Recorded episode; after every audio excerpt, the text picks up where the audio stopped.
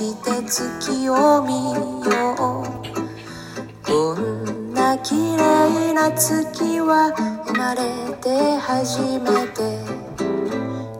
ビオラジョーダンっていうのがありまして、ビオラですよ。バイオリンビオラ。ちょっと大きいやつね。え、っと、なぜかね、からかわれる楽器な、んでしょうね。あの、ビオリスト、えー、地方のビオリストが、えー、楽団にね、えー、地方の楽団に所属してるビオリストが、えー、2階の納屋を、納屋と言いますかね、えー、整理してたら、えー、ランプが出てきて、えー、それを、あの、こするとランプの精が出てきて、で、3つの願いを叶えてあげよう。だから、言うわけですよ。私は、あの、素晴らしいビオリストにしてください。の、彼は今の地元のビオリストのセカンドビオリストだったんだけど、次の朝起きたらファーストビオリストになってる。まあ喜ぶわけですけども、あのー、また頼むんですね、えー、ランプのせいに。もっとすごいビオリストにしてください。するとさ、ベルエンフィルの、あのー、ファーストビオリストに次の朝になってる。もう、驚くとか、喜、大喜びですよ。で、えー、さらに欲が出てきて、もっとすごいビオリストにしてください。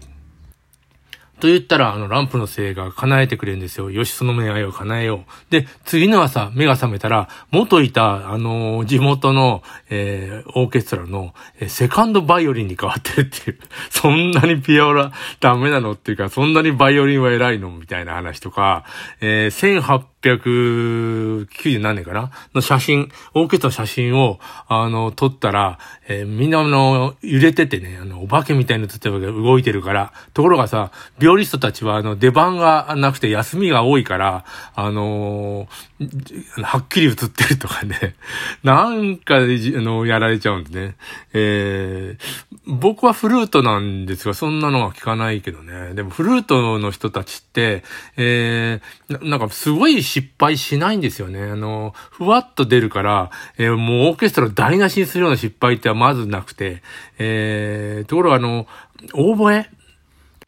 ダブルリードの覚えとかリード楽器は、キッと音が入ったんだったら、まあ、その今までの演奏は何だったんだぐらい、えっと、台無しにしてしまうような音が出るんですけど、まあ、そういうことはないんですけれども、フルートはそういうことは絶対ないっていう気楽さがあって、でも、どうか緊張感がリード楽器、えー、特にオーボエなんかがある、あって、あの、楽器って何、なんかね、あの、似たような人が集まるんですよね。えー、楽器がその人の性格を変えていくのか、それとも、その人の性格に合った楽器を選ぶのか、よくわからないんだけど、なんか似たような人たちが、えー、集まってる気がするんですよ。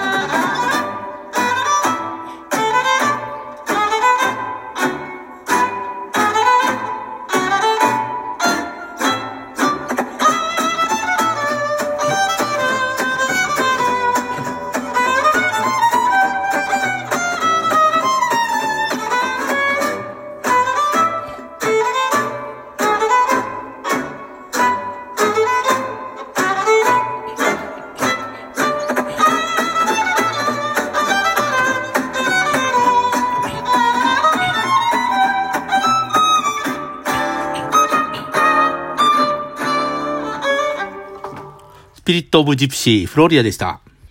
小学校の時に、あの、家にピアノがなくて、えー、買ってくれとも言えず、でもケッヘル545っていうモーターの曲が好きでね、たかったんですね。で、あの自分のあの勉強机にピアノの鍵盤を書いて、それであの、運指の練習をしたことがありまして、フェーフェル54が弾けるんですよね。ちゃんとピアノ、いや、で、結構ね、絵に描いたね、鍵盤で練習してもね、弾けるようになるんですよ。あの、さっとピアノに座った。ただ、強弱とかさ、そういうなんていう表現みたいなことはよくわからないかったりするんですけども、あの、あれ、ね、面白いですよね。で、えー、ピアノ独特なんですかね、かね打楽器みたいなとこがあって、まあ、えー、鍵盤楽器って言うんだけども、もちろん、えー、でもあれ、打楽器に似てるよね。で、ドラムの人も何かあの、木の棒 でも何でもいいから、スティックがあって、カタカタやれば練習できるじゃないですか。あの、フルートとか、えっ、ー、と、笛はやっぱりできないんですね。です、他にもそんな楽器あるのかな？えー、絵に絵を描いて、えー、それをやってれば、え、弾けるようになるみたいな。え根本的にあの、音楽っていうか、あの、音のなるものが好きなんでしょうね。で、小学校、いや、幼稚園の時ですかね。えー、なんか、縦笛？縦笛持ってってたけども、あの、記憶にあるのは、